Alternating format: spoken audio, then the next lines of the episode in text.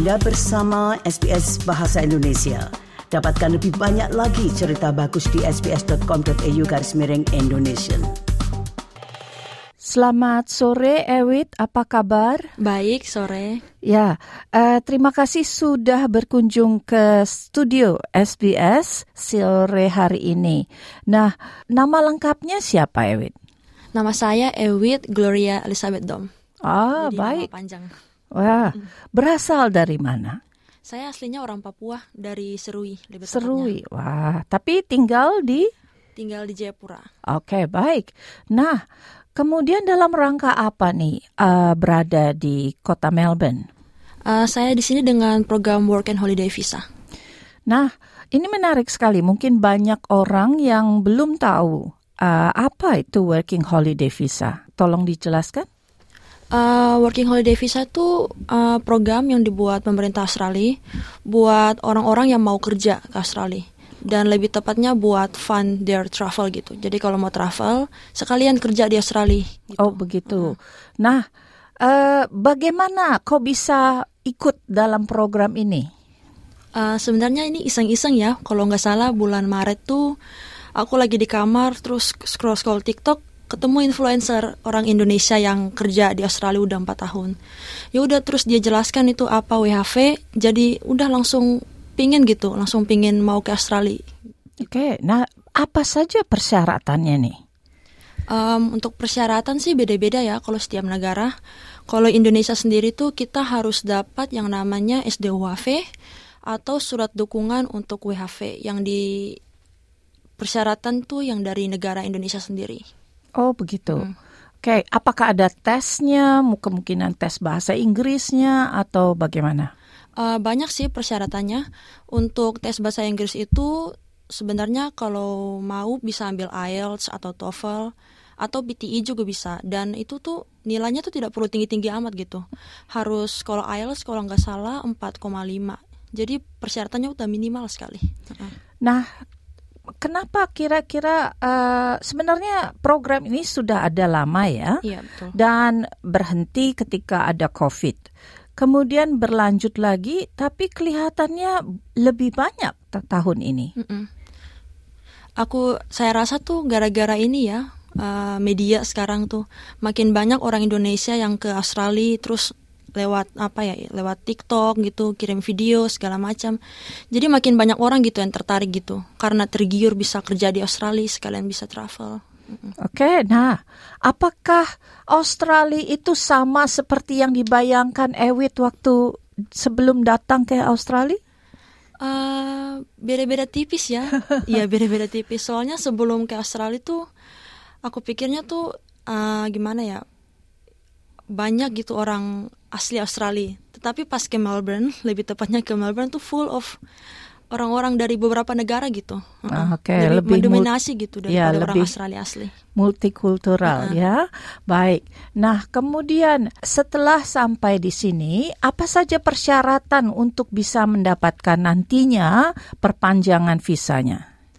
Untuk perpanjang visa tahun kedua kita tuh sebagai WHV holder tuh harus kerja 3 bulan. 3 bulan itu kerja either di farm atau di hospitality. Dan itu pun harus di outback, di regional, jauh dari kota. Oh begitu, selama 3 bulan? Selama 3 bulan untuk tahun kedua. Oke. Jadi kalau sudah tahun kedua, mau masuk ke tahun ketiga harus kerja 6 bulan. Jadi awalnya berapa lama visanya? Kalau untuk saya kemarin ya, ini beda-beda untuk setiap orang. Kalau saya kemarin 2 hari prosesnya. Jadi daftar hari Senin, hari Rabu udah dapat visanya. Tapi maksud saya visa yang diberikan itu berlaku untuk berapa lama? Oh untuk berlaku, iya. Visanya tuh berlaku 3 tahun. 3 tahun, oke, baik. Tapi sampai tahun kedua sudah harus memenuhi 3 bulan bekerja di daerah di luar kota ya. Betul. Oke, baik. Apakah di luar kotanya boleh misalnya seperti Geelong atau daerah sekitar Melbourne atau harus jauh atau ke negara bagian lain? Kalau ini karena saya baru datang jadi kurang tahu ya. Tapi pemerintah Australia itu udah taruh postcard gitu, ada kode pos yang wilayah-wilayah tertentu yang bisa kerja di situ terus terhitung kerja 3 bulan. Jadi tidak bisa sembarang kota gitu. Tinggal di Australia selama berapa lama nih? sudah di sini? Kayaknya sudah sebulan lebih. Sebulan lebih. Nah, sudah mulai mendapatkan pekerjaan atau bagaimana? Sudah, tapi memang awalnya untuk dapat pekerjaan itu agak susah ya. Beda dari yang saya bayangkan waktu di Indo. Ternyata untuk dapat tuh harus lebih proaktif gitu. Baik. Nah, tapi saat ini sudah bekerja? Iya, sementara saya nguber dulu. Uber, ya, oke, mengantarkan makanan ya? Food delivery. Oke, baik. Nah, apakah sudah ada rencana untuk bekerja di daerah petanian? Iya, nanti dalam minggu depan saya akan pergi ke Tasmania buat kerja di farm. Okay. More like cherry picking. Oh, ya, okay. Kerja baik. Cherry. Dan mudah-mudahan 3 bulan terpenuhi ya. Iya, amin. Oke, baiklah. Nah, selama tinggal di Melbourne ini, kira-kira apa yang harus diperhatikan? Atau mungkin ada tantangan-tantangan atau masalah-masalah yang harus diperhatikan? Mungkin ada teman-teman WHV yang lainnya yang juga harus berhati-hati. Apa saja kira-kira? Sebenarnya tuh hal yang paling penting tuh scammer ya, harus hati-hati. Soalnya berdasarkan pengalaman scam itu masalah paling terbesar yang Australia punya. Apalagi mereka targetkan tuh untuk anak-anak WHV atau international student. Jadi kalau pas datang harus hati-hati kalau ditawarin kerja. Cek dulu perusahaannya tuh betul atau tidak. Terus gajinya berapa gitu. Oke, apakah itu perusahaan yang legit, yang benar ya, atau mungkin hanya perusahaan yang menipu. Baik. Nah, apakah ada contohnya, misalnya apa yang kira-kira pekerjaan yang mungkin bukan scam, tapi mungkin bisa dimasukkan dalam perbudakan manusia itu? Ada banyak ya sekarang, apalagi itu dari farmers. Mereka itu, berdasarkan cerita ya, mereka itu bayar anak-anak WHV yang dari Indonesia tuh piece per rate ya. Jadi bisa dibayar tuh mungkin $1, $2 per kilo. Dan itu pun bayarnya sangat rendah gitu. Jadi apalagi kalau belum pernah kerja di farm, terus metik-metik tidak sampai sekilo, rugi gitu. Oh, oke. Jadi ibaratnya kerja kayak sekitar 10 jam tapi bayarannya gaji cuma $20, $15. Wah, berbahaya sekali ya. Sangat berbahaya. Oke, baiklah kalau begitu itu salah satu contohnya. Kemudian apakah ada juga mungkin selain dalam hal mencari pekerjaan, bank mungkin atau mengenai pergaulan mungkin bagaimana? Atau mencari akomodasi? Sebenarnya yang paling penting tuh pas datang harus urus tax file number. TFN. Itu tuh yang paling penting karena prosesnya tuh mereka beda-beda bisa 1 sampai 2 minggu. Nah, selain TFN juga harus bikin bank account. Yang paling banyak anak-anak WHV pakai tuh Commonwealth ya. Kalau nggak Commonwealth, ANZ kalau nggak salah. Oke.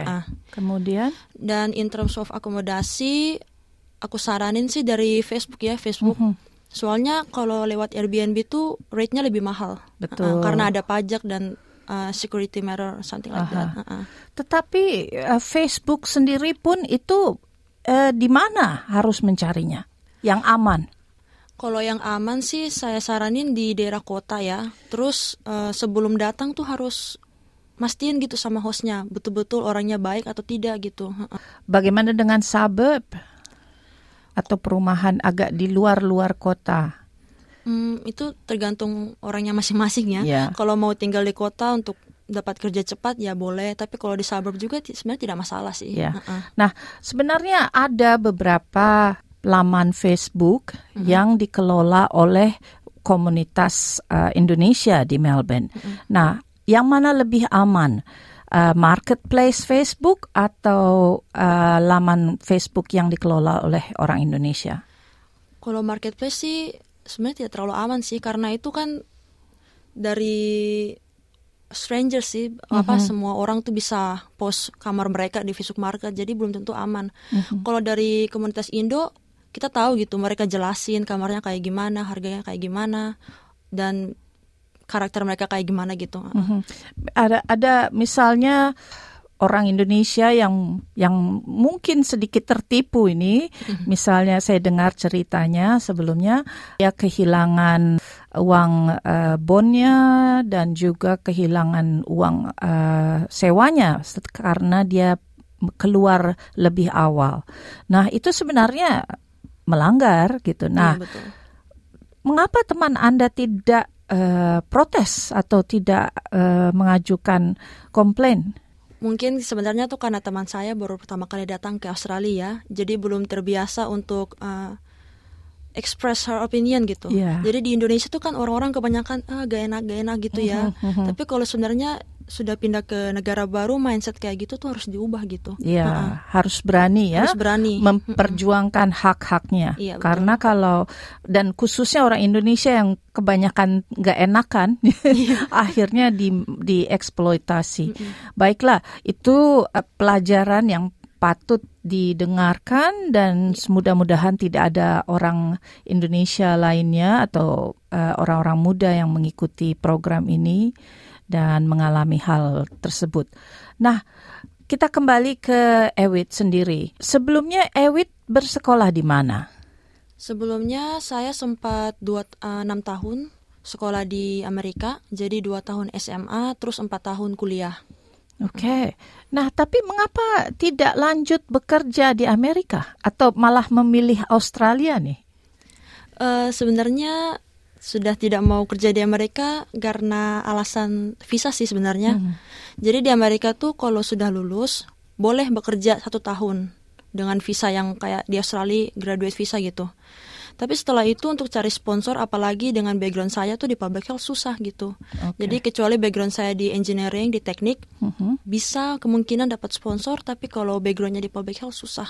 Oke, baik. Oh, public health. Yeah. Dulu bersekolah di Amerika dengan dana keluarga atau dari mana?